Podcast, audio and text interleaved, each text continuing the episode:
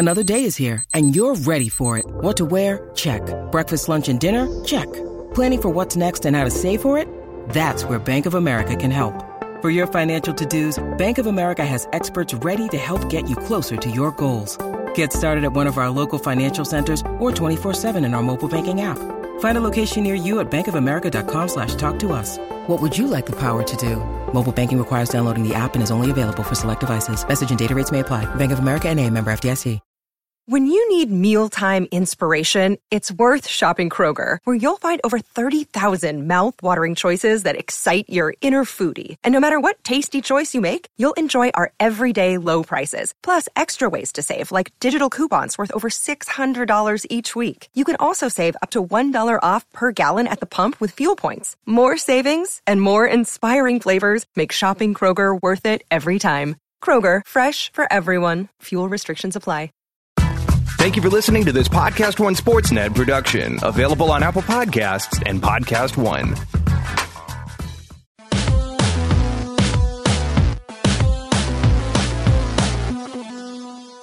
Welcome to RealGM Radio. I'm Danny Leroux, your host, and so happy to have you with us for this episode. I was kind of at a loss at certain moments during this week because we're in the middle of the NBA finals and I was debating do I want to do a finals podcast? Do I want to do something on the off season? Do I want to go in a completely different direction? Do I want to do, you know, cuz I already did the 3 the 3 lottery winners podcast which I really enjoyed. So, person to bridge all those gaps and talk about it is Tim Bontemps, friend of the Washington Post, and we had a really fun conversation. We went for the first like 35 minutes or so are on the finals. So different wrinkles, different angles. I was not in Cleveland, he was, so we also had that perspective difference between the two of us. And then we get into a couple of the big offseason storylines that we were each thinking about. One is the Boston Celtics and what they're what they could be doing considering their significant assets and where the team was.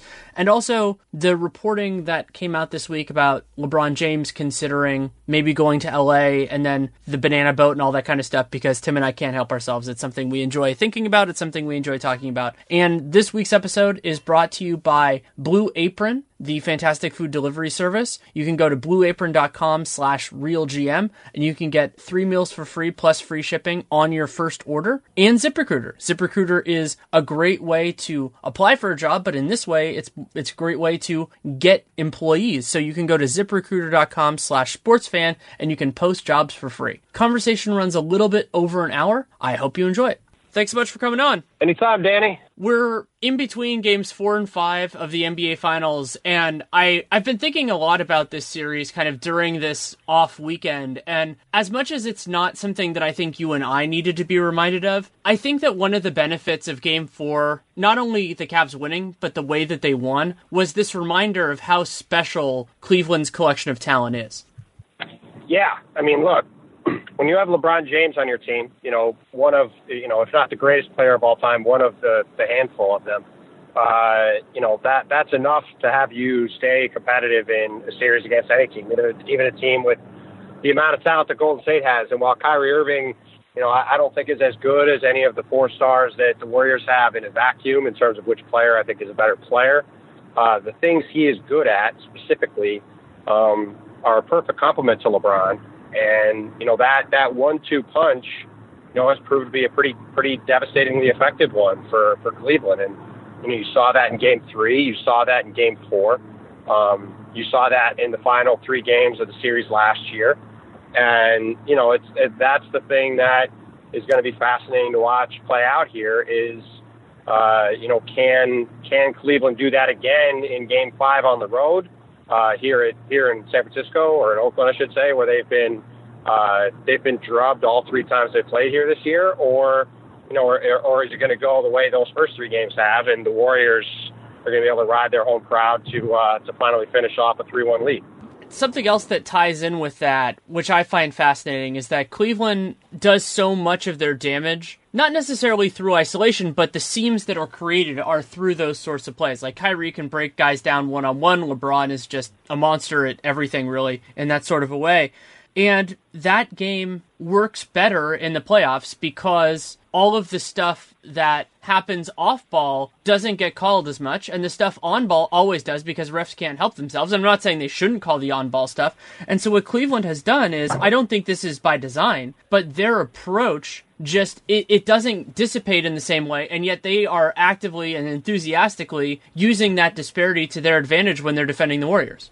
Yeah, I mean, if you go back to, to last last year, right, when the Warriors lost to the Cavs, you know, there were a lot of mitigating factors there, right? Steph was less than 100%. Andrew Bogut got hurt. Uh, Harrison Barnes couldn't hit a shot. Andre Iguodala, his back was messed up. Uh, Draymond Green got suspended for Game Five. But but what but what was the thing that kind of hung over all that as a positive from the Cleveland side, right? It was that they had two guys, in LeBron James and Kyrie Irving, who could go get a bucket at any time and anybody. And you know, in the playoffs, you know, you need guys that could go get buckets. I mean, it, it's, you know, for all the talk that there is about ball movement and, and intricate offenses and space in the court and, you know, all the all the different uh, all the different combinations of, of things that have made, you know, really took the game in a lot of different directions now and made make it so fun to watch. You know, when you're when you're talking about the playoffs and you're talking about uh, you know getting down here to the to the bitter end, and you've got two incredible teams like this playing against each other, you know, a lot of times the game reverts back to its to its simplest form, and and in in, in this case, it's you know it's a matter of who can go out and and get the buckets necessary to uh, to to get to get victories, and you know, if you're looking at this from uh, you're looking at this series from that standpoint, you know, that was a big part of why the Warriors were so hell bent on getting Kevin Durant was to have a guy that could go get them buckets. And, you know, he did that in game three at the end of the game, get that pull up three to, to win game three. And, you know, Kyrie Irving and LeBron really led the charge to allow Cleveland to do that in game four and, and bring the series back here for a game five tomorrow night. And while I know you intended this in subtext, I want to bring it up into text, which is the idea of being able to get buckets against elite defense. And that's a big yep. separation that we see in the playoffs. I pick on him too much, but I think the great encapsulation of this is DeMar DeRozan. DeMar DeRozan gets buckets in the regular season, gets buckets against the average M- NBA team without a problem. He is an all star for that reason. But it just so happens, through strange coincidence, that the best teams in the NBA often have the best perimeter defenders. And so the players like Kyrie, like LeBron, like Kevin Durant, who can score even against those guys, are are a really special class and need to be appreciated as such. Yeah, that's why DeMar DeRozan is an all-star and those guys are Hall of Famers, right? I mean, that's the that's the difference. Like you can have you can be DeMar DeRozan, who's a really good player, has developed into a far better player than I think either of us ever thought he was going to be um, better than a lot of people thought he was going to be. I mean, remember when he got a four-year, $40 million extension off his rookie deal by Bryan Colangelo and it got laughed at? And that quickly became a really good contract because DeMar worked his tail off and became a really, really good player. But, you know, like you said, there's a difference between guys that can, that could score against, you know, average to good defenses and guys that can score against any defense. And those three guys you're talking about in this series, and, and Steph Curry when he's healthy factors into that too. But you know, it's really those other three guys. You know, they they do they do things that that few, if any, other players can do, and that's what makes them all special players. So I've made some hay over the last couple days you've been in Cleveland about the idea that basically I've articulated as Steve Kerr's conservatism. And you could call it that, you can call it a lot of different things. But I think that he has this approach where, you know, he wants to dance with the persons with the people who brought them there. And that is not only in terms of personnel, but also in terms of system. And I think that the the Warriors would not be where they are without him. I, I make no bones about that. I think he's the second or well, best coaches gets complicated, but he's one of the best coaches in the league. I'll put it that way, and is essential for what they've done. But what's frustrating sometimes with the Warriors is that they they're pretty devoted to this, even though they can do the more basic stuff. And at this point in the year, unlike in April or much less in November, that more basic stuff can work better just because the officials are actually going to call stuff. Steve Kerr is a lot like the two guys who taught him more about basketball than anybody else, Phil Jackson and Gregg Popovich, in that those guys all have one common thread, which is that they all believe in playing basketball a certain way, and they don't believe in changing that for anything or anyone. And I, I think that, that the way Steve approaches this is a really good example. Like, you're right. Like, you know, this is the same guy that was throwing different guys in the game in game seven. And this is the last year. And this is the same guy that, you know, isn't, isn't really willing to just be like, yeah, let's just run Steph Curry pick and rolls all day, or let's go to the death lineup for large stretches of the game. And I think it's because he believes in kind of adhering to a certain set of philosophies about how things should go and how the game should be played. And, you know, as he as he believes that, um, you know, it, it kind of dictates the way that he approaches how he coaches the game, right? And you know, I, I think that that comes up time and again. And it's also why I said a lot of times while Mike Brown was the coach, I didn't think that Mike Brown was really going to hurt the Warriors because he was probably going to be more willing to go to the whip on their star guys in a way that Steve probably wasn't. And you know, I I, I think the Warriors are better off with Steve Kerr as a coach. I think that they're probably going to win Game Five tomorrow, close the series out in five, as I thought they would before the series started. But you know, it's uh, you know every every there's nobody that's perfect. I guess is the way I would put it. And like Gregg Popovich, I, I think you can look at I think you can look at Steve and see that you know his blind spot is probably being a little too dogmatic and believing that the way he wants to do things is the is the way that they should do things, and they shouldn't really adjust from it until you know, the very end. And, you know, the, the Warriors have made adjustments in the past, you know, putting Andre Iguodala in the starting lineup for Andrew Bogut in games, you know, the end of the, the 2015 finals, putting, uh, putting Bogut on Tony Allen in, um, in the series against the Memphis Grizzlies that year too. I mean, he's done some stuff that's really out of the box and unconventional that, that people didn't expect, but, you know, far more often, you know, he, he's going to stick to what he believes in. And I, and I, I know this kind of falls into part of your philosophy. But, you know, I don't think it's a coincidence that those changes come when his team is losing in the series. I mean, remember last year, you know, in that Spurs Thunder series, how often, I mean, I covered that whole series and was just going, when are the Spurs going to go small? And they didn't go small until the second half of game six when they were down 25 and they still almost came back in that game. But it, you just kind of went like, where was this the whole time? And, you know, I think that's, again, that's why to me, watching Steve is really a reflection of, of watching Phil and Pop in that those guys all believe in what they believe in and they're going to stick to it really no matter what. I hadn't thought of this until now, but there's another connection with that, which is the idea of the year to year part. So you just talked about how the Spurs were reluctant to go small until too late. The Warriors won a championship with Andre Iguodala in the starting lineup, Draymond at center. The next year when they faced Cleveland, they didn't go back to that same lineup until things went haywire. And they were still ahead in the series, but it was, you know, when Bogut got hurt, when Draymond was suspended, those sorts of things. They didn't go to it really until that point. And so it ties in with the same thing of we're go- we're going to go to our thing and the new information like I, it's so it's so interesting because people often think about like oh oh you're being critical of Kerr it means you think he's not a good coach or anything like that. No, far far from it. Nobody is perfect and what his what he is good at is far more important than what he is bad at. It's just that what he is bad at comes into focus because he is good at every he is good at many other things and gets to coach elite talent. So he gets to be at this stage. If Kerr was coaching a different team that never made it to the playoffs, we'd never have this conversation. So it's a good problem to have, but you know, you just have to deal with it. But the time part of it, I think, is interesting too, because the Spurs didn't really. It took them a while to go small this year as well. Less less time, but yeah, and I wouldn't even say that it's. Yeah, I wouldn't even say. I wouldn't even say that it's something Steve is bad at. I, I think it's just that this is his philosophy. I mean, some people are willing to junk things up and, and try a lot of different stuff, right? Uh, you know, Rick Carlisle is a good example of that. Phil, Erik Spoelstra is a pretty good example of that. Those are guys that are, are like they're, are kind of constantly tinkering. People like Pop and Phil and and Steve are not. That's not the way those guys operate. They believe in you have a system, and if you play within that system, good things are going to happen right? Like it's just it, it's I, I just think it's a philosophical thing. Um, and I, you know I I it certainly led Steve to get criticized. I mean I you know I criticized him plenty for playing guys like Festus Ezeli and Aaron Anderson Varejao at the end of the end of that series last year, and uh, you know he.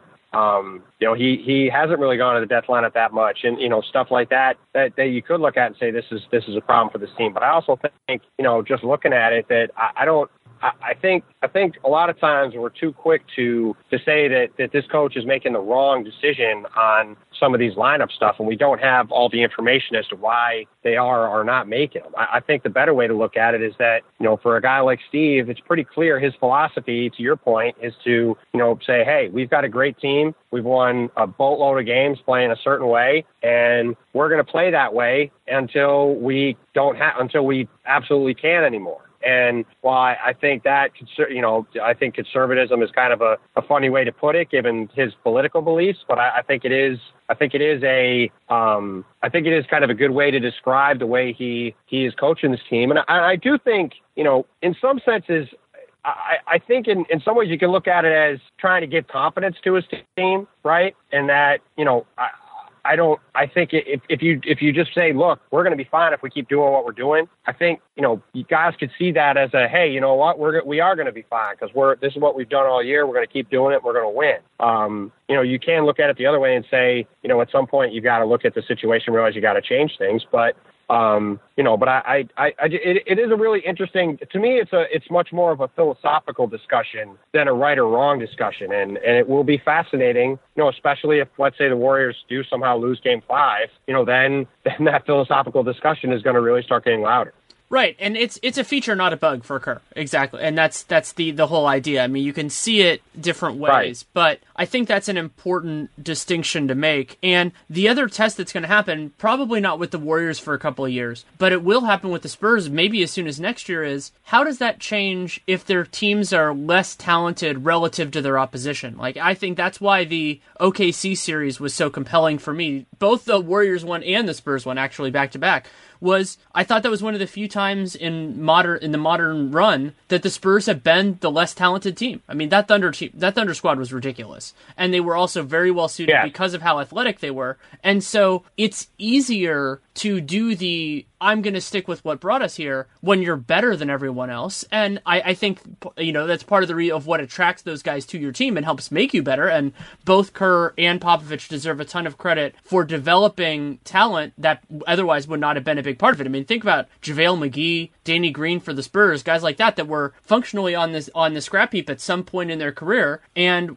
were found a better role, found, you know, a, a way to get into it with their team. And now that team is reaping the benefit of it. Yeah, no, I mean, look, I think you know, I think if I think if Steve came into the series thinking he was an underdog, right, he would probably coach the series a lot differently than than if he thinks he's actually the favorite, like I'm sure that he does, right? I mean, I, I think that's kind of I think that's kind of human nature. Um, uh, I think that uh, I think that the way you the way you look at it, you know, it's that um, it's it's it's that it, it you have to look at it through the context of whether or not these guys are are are on the team that's expected to win. I think you know you kind of saw in in the last in the the series against the the Warriors. I think I think the uh, I think the Spurs are going to be willing to try a lot more different stuff before um, Kawhi Leonard got hurt. Uh, obviously, things changed a little bit after that, but you know I think you know when when teams like that are down and they they they're kind of in a well you know our backs are against the wall. Let's just try stuff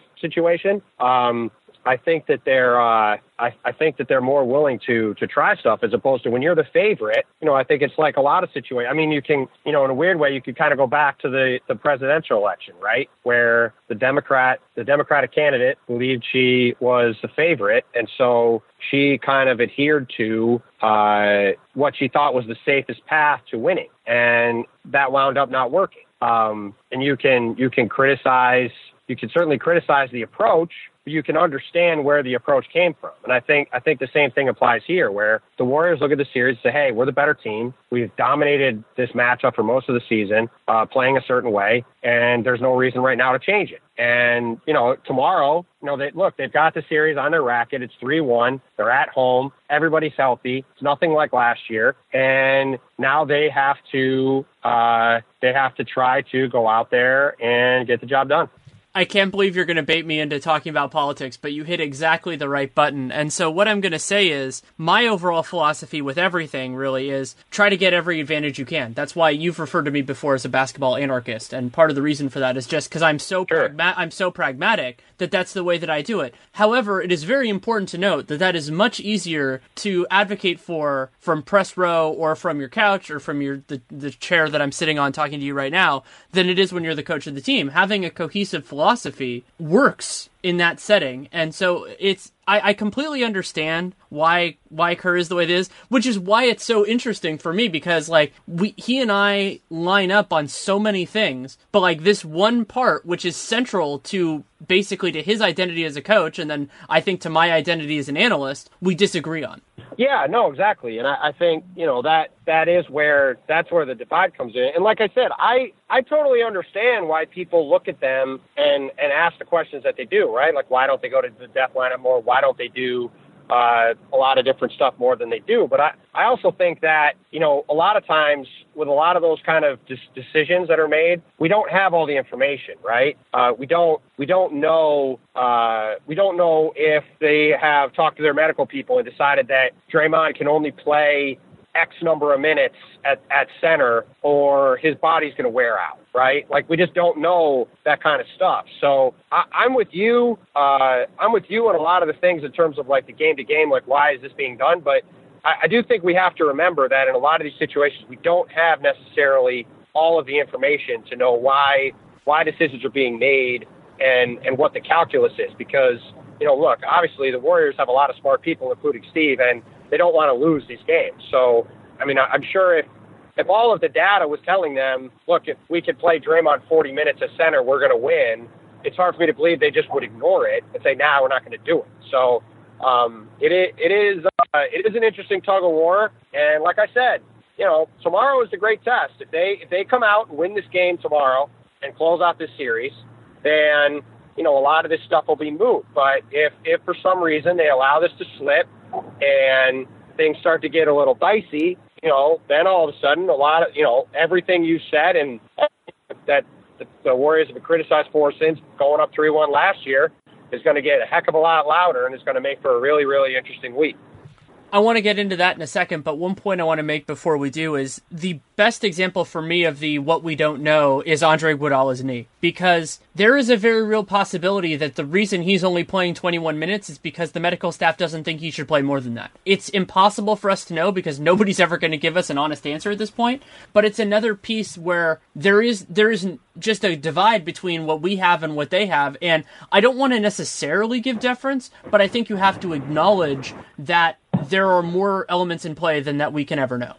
Yeah, I just I just think that I just think that is part of uh, I think that's just part of understanding the role we're in, right? Like you have to make you have to make you have to make uh, you have to look at the situation and make judgments on what's happening when you don't when you when you try to have as much information as you can, but but you don't have all of it. And, you know, we don't know what, just like last year, nobody, everybody kind of knew that Steph Curry wasn't 100%, but nobody quite knew what degree, to what degree he was healthy.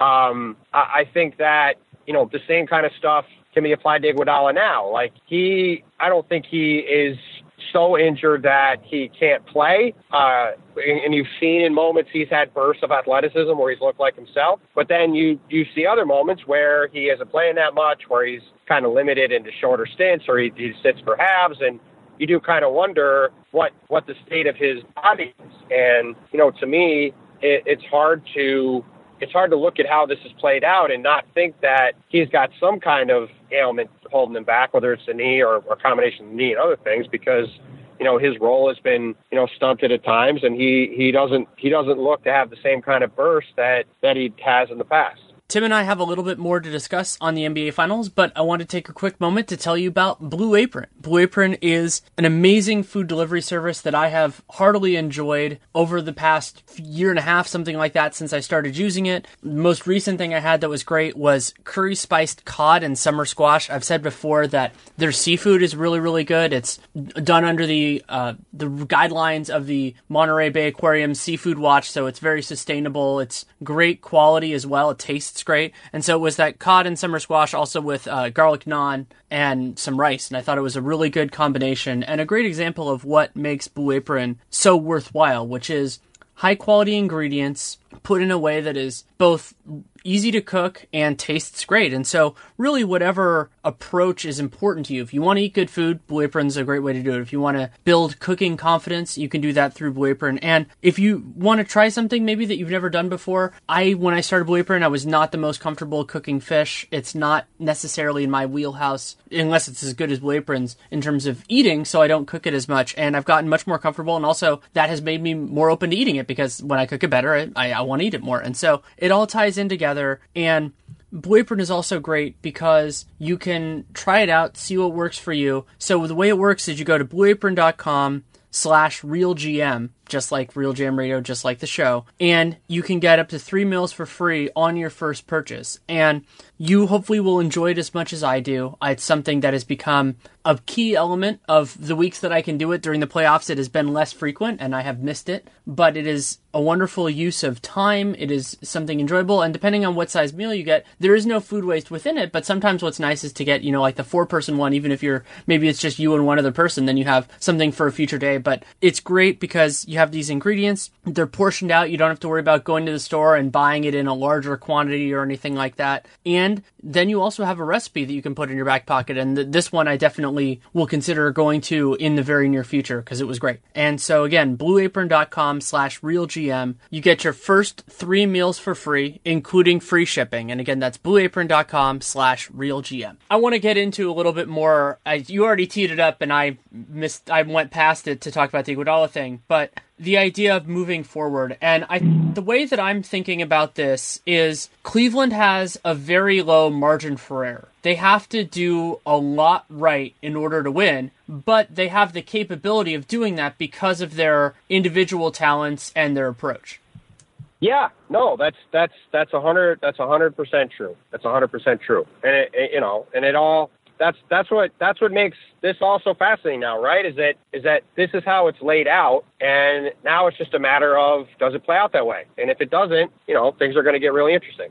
So I hate to do percentages just because I want to do, but like I think that Cleveland has a very legitimate chance of winning each game in Oracle. They've already done it. You know, they they won game five and seven last year. They've almost won other games in the series. They won game I think it was game one. Yeah, game one back in twenty. No, game two in twenty fifteen. They lost game one. That was the one when Kyrie got hurt.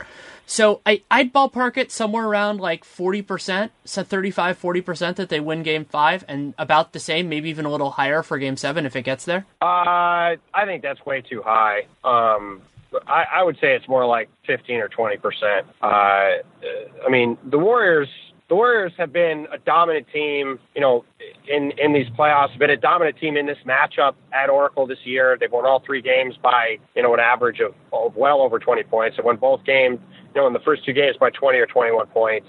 Uh, even though the Cavs were incredible in game four, they still scored 86 points and a half and didn't really put the game away until late in the fourth quarter. Uh, so, you know, the Warriors still had 68 points in the first half. They still had 16. The Cavs defense. Uh, so to me, if they're going to win game five, they're going to need a remarkable scoring performance again on the road. And I think the chances of them putting up a buck 30, which is probably what they're going to need, uh, you know, say they need a buck 15 or more to win the game tomorrow. Uh, I, I think the chances of them doing that on the road when their supporting cast has looked terrible away from Cleveland I, just think the chances of that are are far less than than the number you're putting them at. The greatness of of LeBron James uh, and and his you know Kyrie Irving notwithstanding. The point about supporting cast is interesting to me because I think really what they need there is kind of non-disasters. So like you think about what what Iman Shumpert has done in a couple of these games the series where just took too many shots and didn't make them. That's a big problem. The like the bad games that they've gotten from just kind of like Deron Williams. I thought Deron he was better in game 4, but he had been had really struggled throughout. And some of that I think has been adjusted by using Richard Jefferson more. I think he's a good fit for this series and he provided nice energy. But you're right that th- those guys, you know, if the Warriors can help off those guys, if they can leave them open and they're going to take bad shots and miss those, then that cuts the margin that Cleveland needs in order to win. And also, the the other point that goes with the whole 86 and the war they still haven't put the Warriors away is the Warriors did not play well. Like this was it was not a circumstance where, you know, oh, well hey, their best is better than your best. It was their best is really good and it was way better than a below average game for this team.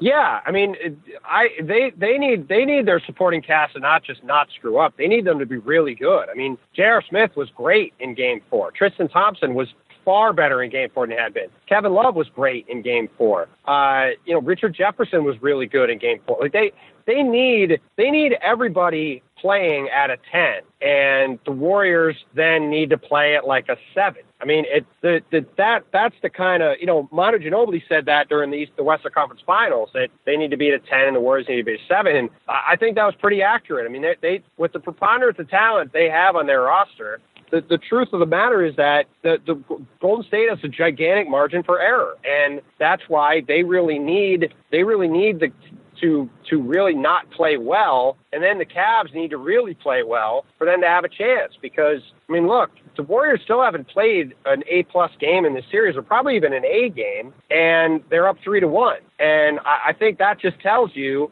how how far ahead they are in terms of talent. And that's why, to me, if they come home and play well in Game Five, I just think the margin for error for Cleveland is microscopic to try to win a game if, if Golden State plays well at home as they did the first two games in the series.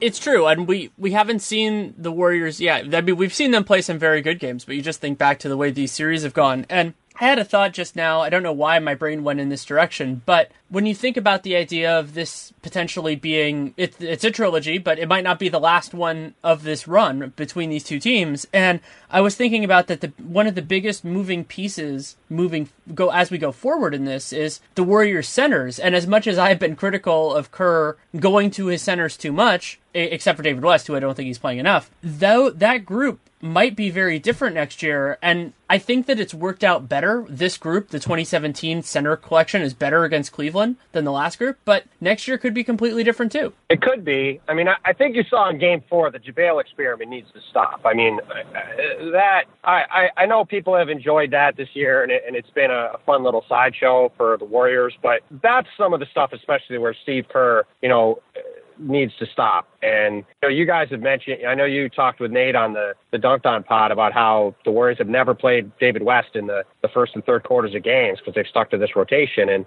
I mean, you saw when David West was in there, the Warriors were far better than than the, the few minutes JaVale played. And look, you know, people can people can say what they want about the JaVale minutes. The bottom line is he came in when the game was within distance, and you know they were I think minus seven or, or six or seven in the minutes he was in, and you know, look, that that wound up making a real difference in the game. And you know, it's that it's it. You know, you've you've said this before. It's you know, it, the the whole 48 minutes matter. It's not it's not just what happens in the second half or in the fourth quarter in the last six minutes. It's it's a build up throughout the game. And, you know, that is that is some of the stuff where I'll be curious to see, you know, does Golden State go back and do exactly the same stuff in game five that they have done? Or do they they even make even if it's just smaller tweaks like, all right, this this JaVale thing is done. Uh, you know, we're gonna play Draymond at center more. Uh, you know, we'll we'll we'll change things a little bit. Um, you know, is that is that the kind of stuff that they do, or does or does Steve just you know stay exactly the way he's been and and not change anything at all? It'll be be really to see how that goes to me, it goes down to the idea of constraints. So Kerr has this kind of idea of how he wants things to go. And if you treat certain elements of it as being set in stone, then the rest of it gets more complicated. So if you think Stephen Curry, and this is the one that I do think is fair to have as a constraint, if you think Stephen Curry has to play, or that it's best for him to play all of the first and third, and then come in at some point, like you know, four minutes into the fourth, fourth and second, okay, you can then you do that. But then the, when you add things on top of it, then it gets more complicated, and that's part of the reason why we haven't seen as much of the Draymond at center lineup. And this was the same issue with Iguodala in the 2015 finals. If you feel like you have to start with Pachulia at center, well, then you're going to get into all this complicated stuff. And if you want McGee in at the end of the first quarter, Cleveland's not playing a traditional center. Then JaVale McGee should not be in the game when Cleveland is not playing a traditional center. So Lue has done a great job of basically saying, "Hey, we we will adjust this." You know, like go back to the idea of LeBron's rest has bounced around at various points in the series, depending on how he's played and how he hasn't.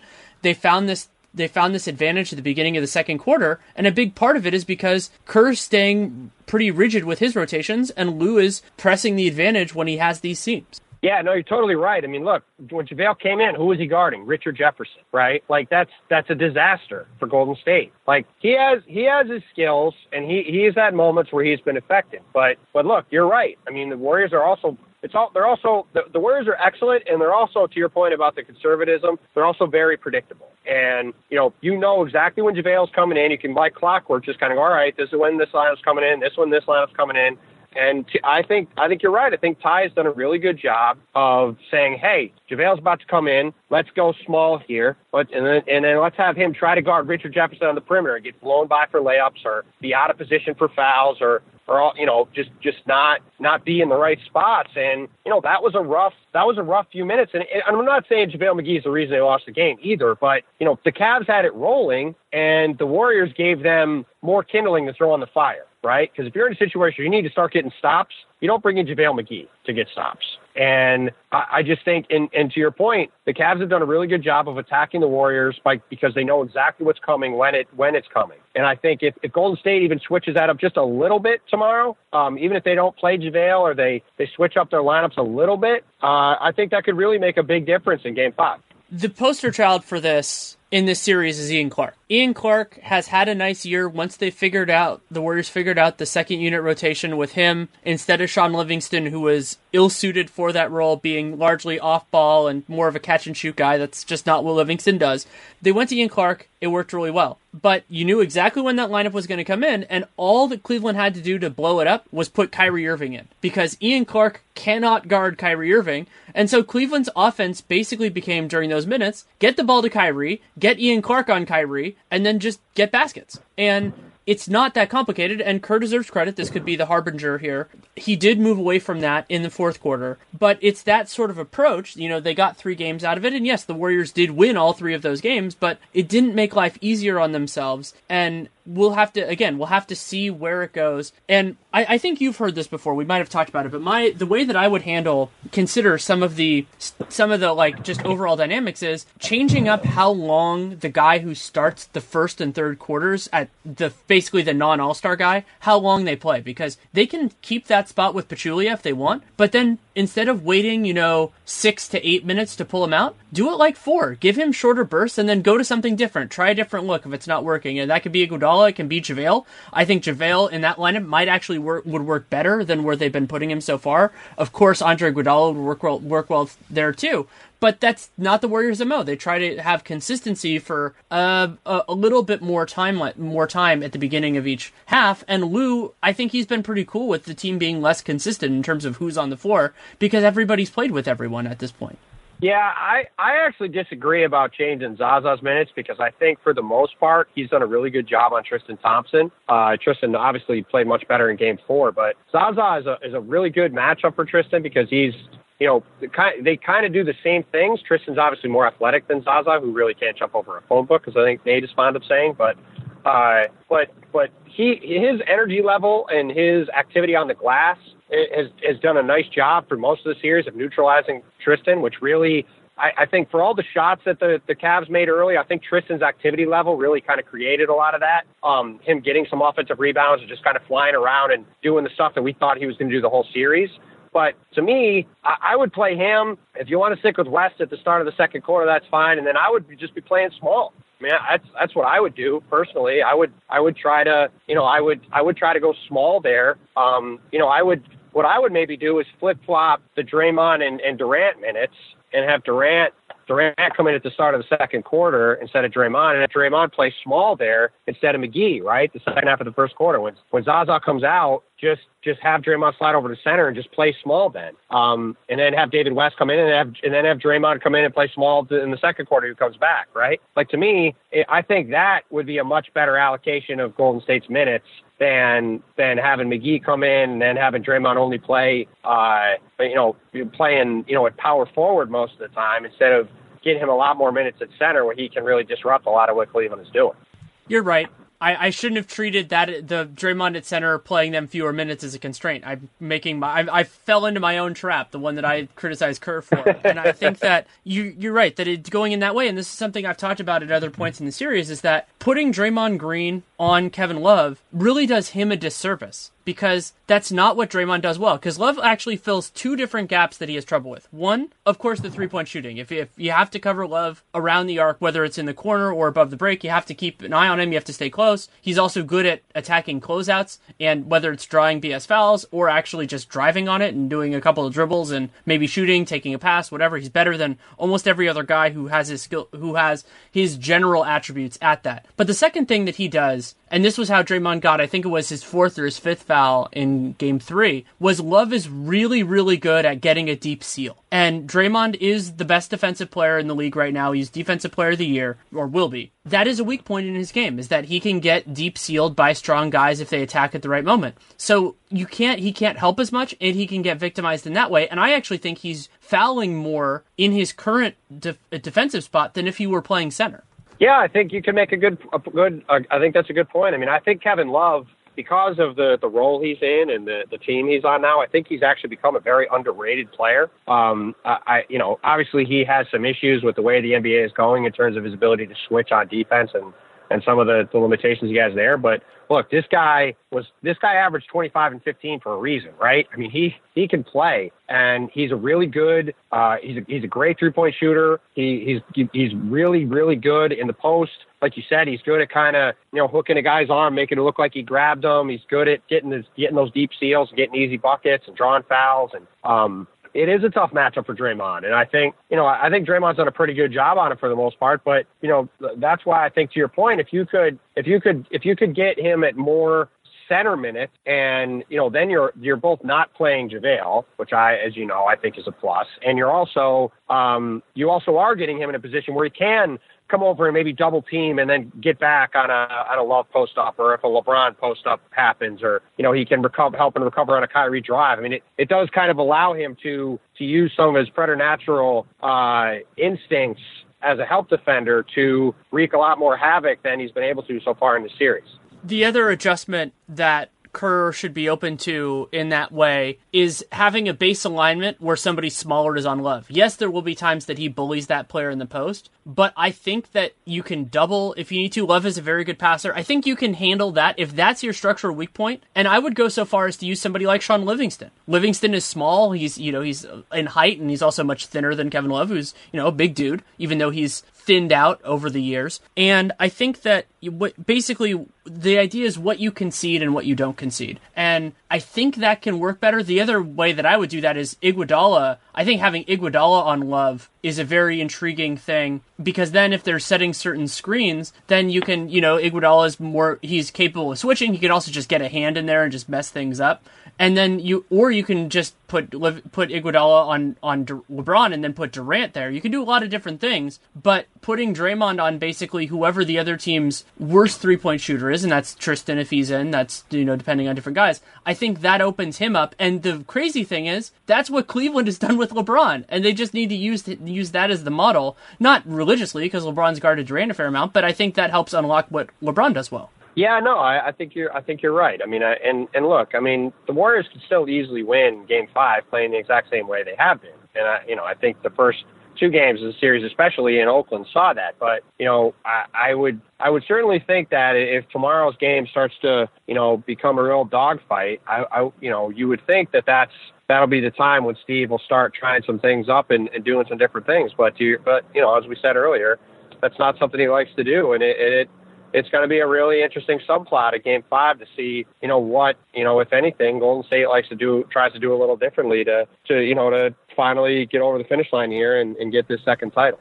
Before we transition to uh, another, there's another little thing I want to talk with you about. Is there anything else on the finals that you feel like we haven't discussed? I think we've gone pretty deep into it. Uh, yeah, I'm talked out on the finals. Frankly, I'm, you know, I, I'm glad, I'm glad that games three and four were competitive, and you know if game five is competitive, that'll be good too. But I, I really do just think that you know I think you saw you know Cleveland played as well as it possibly could in game four, and still didn't put the game away until late. And I just feel like the Warriors are going to come home and, and finish this off in five and, and get, be done with it. But you know, let's, let's let's see what happens tomorrow. It should be fun. Yeah, it should be.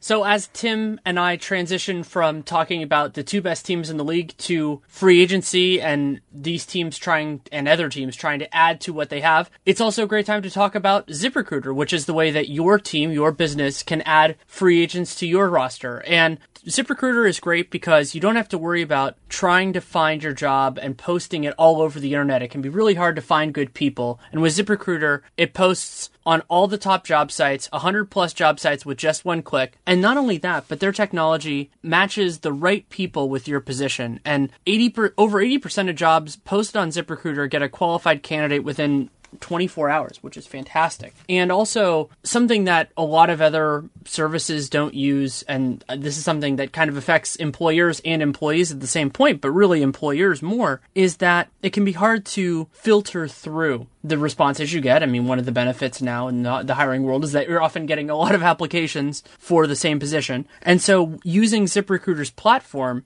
their dashboard, you can screen, rate, and manage candidates all in one place. You don't have to worry about doing that separately or using some other system or a bunch of notes or something else. You can do it through ZipRecruiter itself. And you can try it out. You go to ziprecruiter.com slash sportsfan. S P O R T S F A N, and you can post jobs for free. You can check it out, it's a really impressive platform. I personally have experienced it as an employee, not as an employer, but I fully believe that it can go that way. I don't have to hire any employees, I'm an independent contractor, but I know the importance of that, and I used it as a way of working to try to get a job back when I was in a different sector of employment, let's put it that way. But ziprecruiter.com slash sportsfan, you can post jobs for free and check out their amazing platform.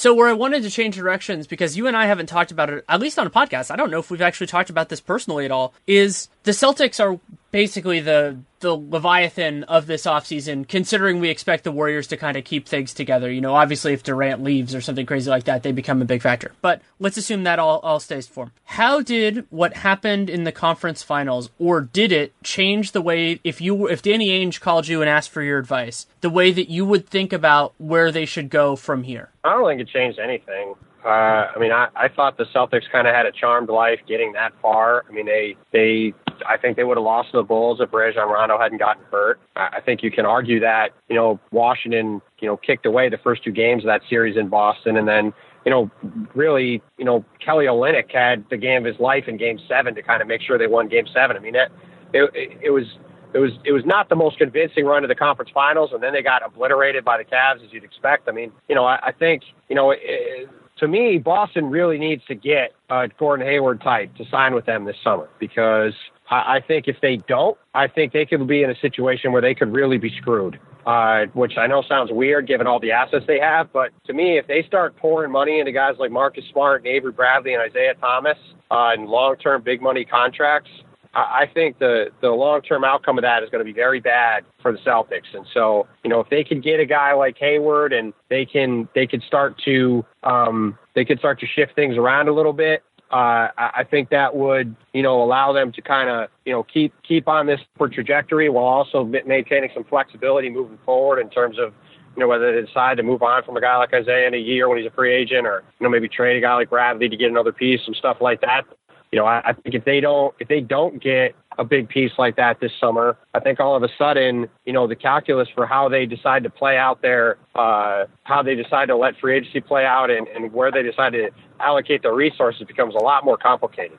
That's all fair. It changed the way that I thought about it for the simple point that I think they're a little bit further away from being in the mix with not not specifically Cleveland because I think you know Cleveland's its own thing, but also the Warriors. And I mean, I think that if you're going for win now, you're going for win now with the idea of being the best or the second best team in the league, and ideally close enough to the best team where if you're if you're second, that you have a fighting chance, and probably better than a fighting chance. So what I was thinking about during that series was yes, Isaiah was limited, and then he ended up missing the later games in the series. But their best case win now scenario that's within the realm of realism is Gordon Hayward and then either Jimmy Butler or Paul George. That team is really, really good. They're a phenomenal talent. Like they have a balance. Presumably, if you're getting either one of them, you're giving up both some present assets, whether that's Avery Bradley or Jae Crowder, or and future assets, probably the 2018 Nets pick. So my thought was, well, where would that team theoretically fall in with everything? And I think my instinct is they would be similar, sim- around in line with Cleveland, and worse than the Warriors. And that's not a bad place to be. But if that's your best case scenario, I'm not sure that going full bore after it, and of course it might not be their choice, but I'm not sure going full bore after it is the right tactic because they have this crazy allocation of future assets where they can be more patient if they want.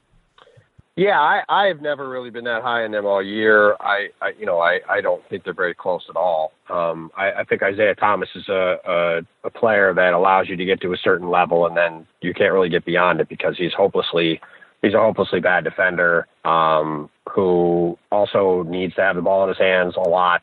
Uh, he can't play off the ball, but he, he's obviously going to be a ball dominant guy and, and control out of your offense. And so I think that that combination just really limits, I think, what your ceiling is.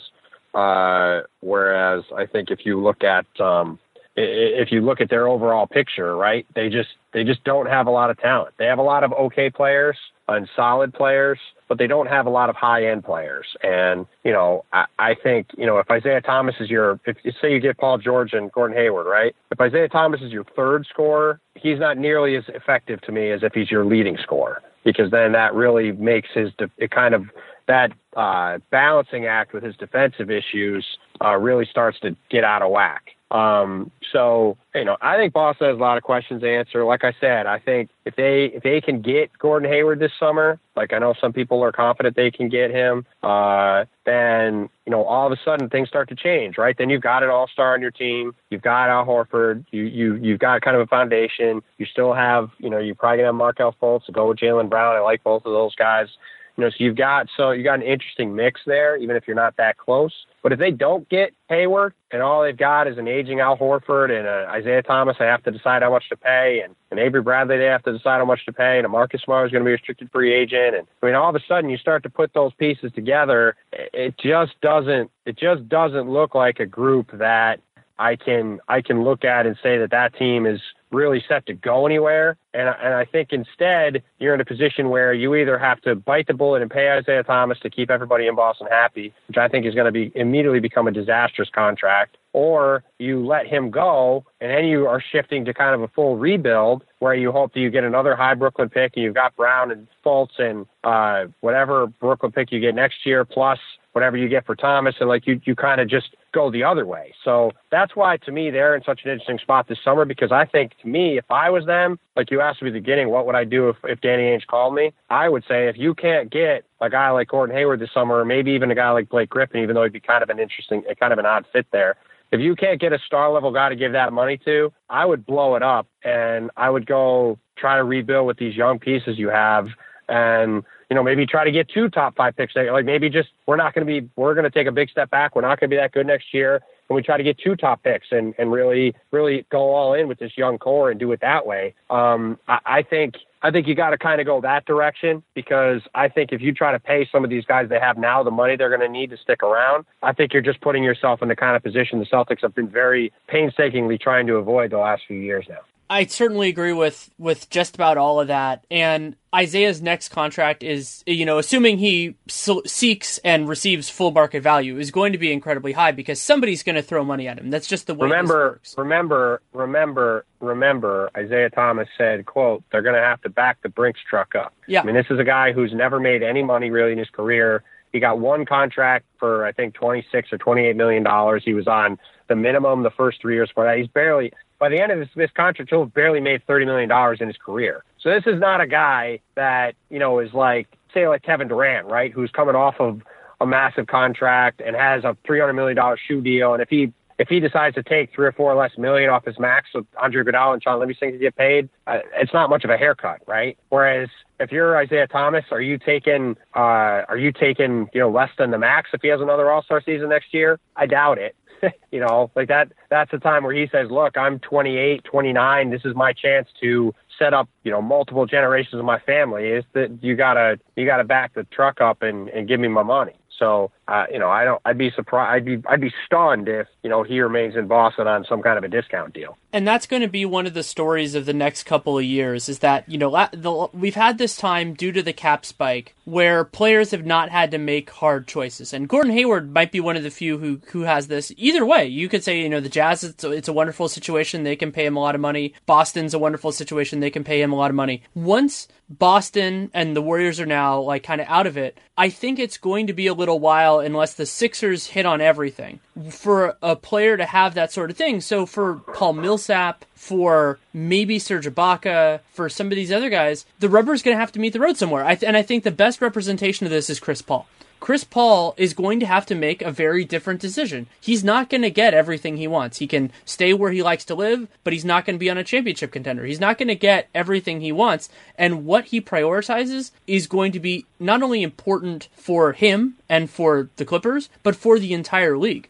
Yeah, it's very true. I mean, and uh, to me, I, I don't see him. I don't see him going anywhere. I know there's some conjecture about the Spurs, but I mean, you got to people have to remember Chris Paul wrote into the CBA uh, the ability for himself to get a five-year max contract. So uh, unless the Clippers just decide they're not paying him, which I would be awfully surprised if that was the case, uh, then I just I just can't see any of that happening anywhere. And he's going to take his massive deal and he's going to be, you know, living in LA and, and living the good life. And who knows, maybe in a year or two he can get some of the other banana boat guys there. Yeah, I mean, you know, that that will be that will be really interesting to see how that plays out. Um, you know, that you know, there was some talk this week about LeBron obviously going to LA and you know, that that talk frankly has been out there for ten years now that he's gonna go to LA at some point. Yep. He hasn't yet. Uh, and I think you know, I, I think, you know, I, we'll wrap up with this, I think, because I got to go actually write my articles for tomorrow. Uh, I think when you when you try to analyze what LeBron James is going to do, stop paying attention to like oh, he wants to go live in LA because he has a big house there. Like that, that's not, that's nonsense. LeBron, LeBron wants to win. And he has shown both in going to Miami the first time and going back to Cleveland the second time. What was the, the theme that ran through both of those decisions? He made decisions based on where he could go win the most. And he went to a Cavs team. He went to a Heat team in the first place that had two elite players to play with him, and he had a chance to win multiple championships, which he did. And then he went to Cleveland, where they had Kyrie Irving. They could go get Kevin Love, who are younger, uh, excellent players who who were who gave him a chance to win longer than Dwyane Wade and Chris Bosh would. And he was right about that. So whatever LeBron does next summer when he becomes a free agent, I believe personally it should be looked at through the prism of what is the situation that's going to allow me the best chance to win championships. And, you know, maybe he just keeps signing one year deals at Cleveland for a while. Uh, maybe he signs long term in Cleveland, just stays there. Maybe he decides to go to, uh, say, a Clipper team with Chris Paul, DeAndre Jordan, and Paul George. Like, that's a team that could maybe be a championship team. Uh, the one thing I don't see right now is LeBron signing up to go play with a Laker team that's won 25 games, has a bunch of guys who are 20 on it. Like I, that just to me, uh, I just don't see even if they go and even if they went and gotten Paul George to play with him there uh, and somehow got rid of uh, the Deng and Mozgov contracts and didn't have to get rid of all of their other young talent to do so, which they probably would. I, I just don't see how that Laker team is going to be better than the Cavs team he's on. And I, I think that for everybody who wants to try to decide what LeBron's next move is, I think that's the prism you have to look at it through. Is it, what is his best chance to win and win a lot? Because you know maybe when he's 40, he'll want to play with the Banana Boat crew or go play with his kid if his kid is as good as everybody thinks he can be. But to me, I cannot see LeBron James at 33 saying, you know what, this has been fun. I'm now going to go play in LA because I feel like it because it'd be good for my movie career or my movie production studio or my,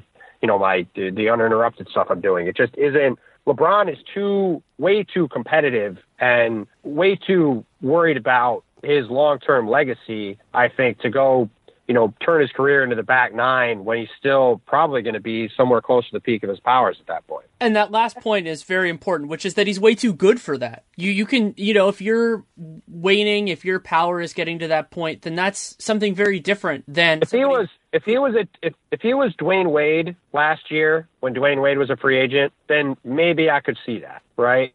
Like if he was like a good, like still a, a you know borderline all star. Wade was Wade was better obviously in Miami than in Cleveland, but he was still real. He was great in the playoffs. But if he was like, you know what, I've had a great run. I'm kind of at the end of the line. Let me go play with the Banana Boat crew or whatever. I I think then you could look at it and go, all right, like I could see it. But if LeBron has another year this next year like he did this year, I, I just I just can't see him. I can't see him signing up for a team that isn't going to have a chance to be at the very top of the sport because that's where he's been for a decade now, and I, I just don't see him ready to give up on that.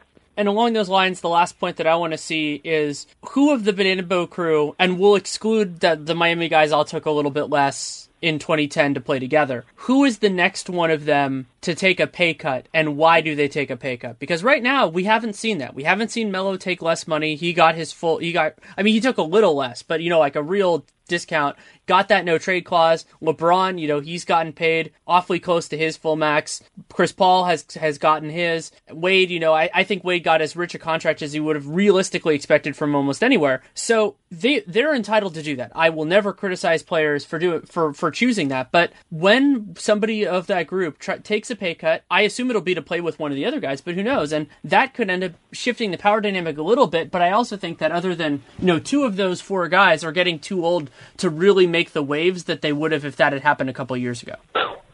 Yeah, I I mean I think Wade is is well past it at this point. But I, I'll tell you what, I mean the guy that's going to be interesting next summer to me is Carmelo because Carmelo I think is still really really good. Um, he still can score, and I think if you put him in the right role, um, you know he's going to have to take a pay cut next year anyway. And like let's say Carmelo was willing to go be a say a sixth man for a Clipper team with LeBron and Chris Paul and uh, like let's say they somehow get Paul George and LeBron to go to the Clippers, right? Like, let's say Blake, let's just play hypothetical. Let's say Blake leaves. Let's say they, like, kind of like I think we've talked about, they kind of plan to make a big run at free agency next summer, right? Let's say they get those two guys on their team. And then what if, you know, what if Carmelo, like, decides to take the mid level for a couple of years to be their sixth man? Like, you put him in a role like that where he can come off the bench and score against second units, he could be terrifying, even though he is going to be 33 or 34 at that point. Um, you know, a kind of like a, a souped up version of what Joe Johnson was for Utah this year, right?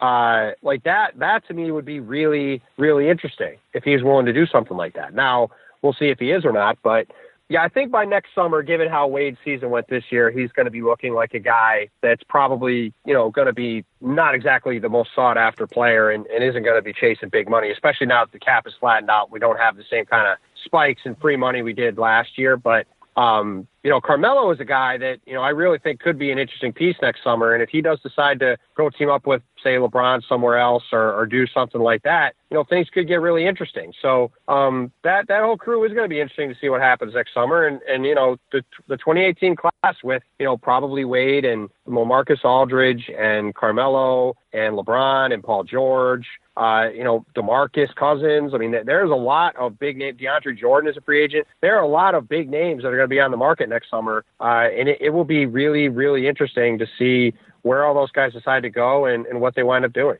and a lot of big names that are looking like they're going to be open to changing their zip code, which is very interesting, and that hasn't happened in a little while.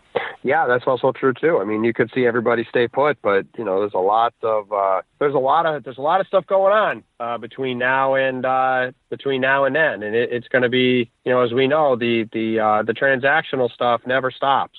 So it's going to be it's going to be really interesting. Absolutely. Thank you so much for taking the time. Anytime, Danny. Happy to do it.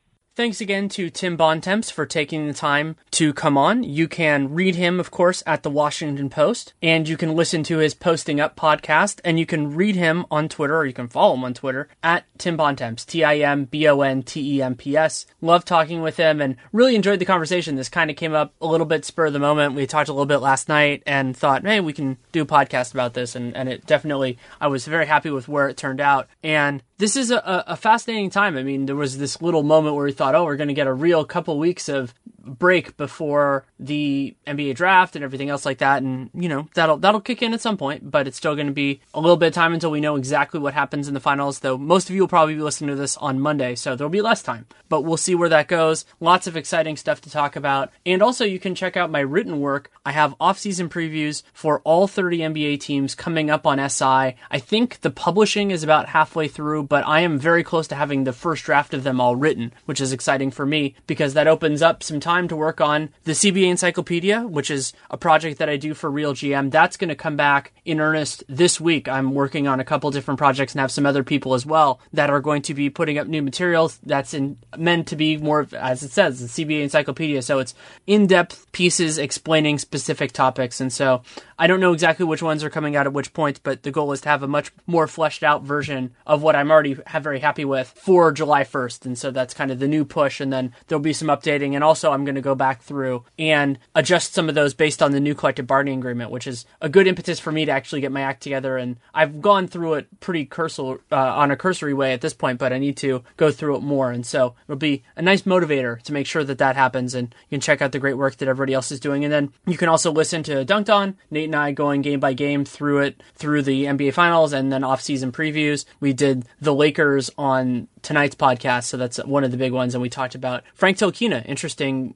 combo guard out of Frank. He's fr- plays on the French national team and played in Strasbourg, and so lots going on there. And then you can read my work also at the Athletic. That's where my Warriors and slash NBA Finals content is coming out. So lots, lots going on as always, and not exactly sure where the podcast will go next week. I think it really depends on what happens in the NBA Finals. You know, it could be a retrospective on the Warriors, could be just you know this remarkable series. Maybe it's still going. Who knows? So that'll be exciting to to talk about. If you want to send any feedback, good, bad, or indifferent, Danny Leroux NBA at gmail.com, at Danny Leroux on Twitter. If you take the time to write it, I will take the time to read it. I do not promise I will respond because I often don't have the time. And if you want to support the show, there are a lot of great ways you can do it. You can leave a rating, leave a review in the podcast player of your choosing. You can subscribe. You can download every episode because that really helps our numbers and numbers matter to advertisers. And that's the other massive, massive way you can help out this show and any other is to check out our sponsors. So for this episode, that is ZipRecruiter. Great way to find your next employee. ZipRecruiter.com slash sportsfan. You can post jobs for free and that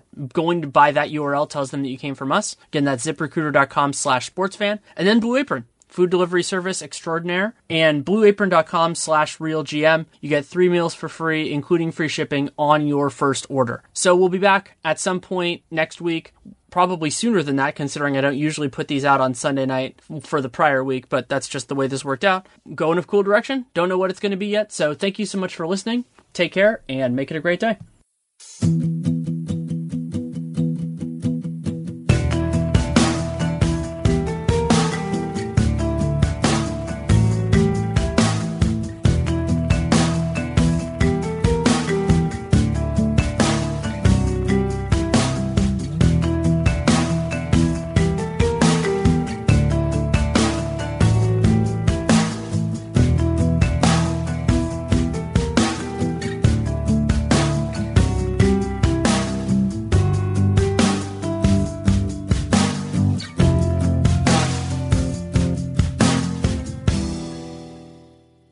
If you're struggling with alcohol or drugs, Recovery Centers of America can help. The holidays are over, the new year is here, and the time to act is now. Expert private care at Recovery Centers of America will get you on the road to recovery today. So call 1 888 Recovery now. At our fully accredited world class treatment center in Monroeville, Pennsylvania, you will be treated with compassion, dignity, and respect by our dedicated team of professionals. You will also benefit from specialized programs, 24 hour medical care, and the comfort of our outstanding facilities. Let us help you. We will answer your call 24 7 and can get you into treatment as soon as today. If outpatient care is right for you, you can receive a same day assessment and attend therapy in person or virtually. And because we accept most private insurance plans, you get premium care without the premium price. Don't wait. Start your new year. Start your new life today. Call 1 888 Recovery now. That's 1 888 Recovery. And we're back. Well, tax season's here, folks, and you know. Hi there. Whoa, where'd you come from? April here to tell you about the tax filing software from TaxAct. Uh, seriously, were you like hiding behind my desk? Seriously, TaxAct makes it easy to get your maximum refund. Well, you heard it here first, folks. Switch to TaxAct today and you can start for free. Or as we say in Radioland, Subtle. TaxAct. TaxAct. File for less and get more. See taxact.com for details.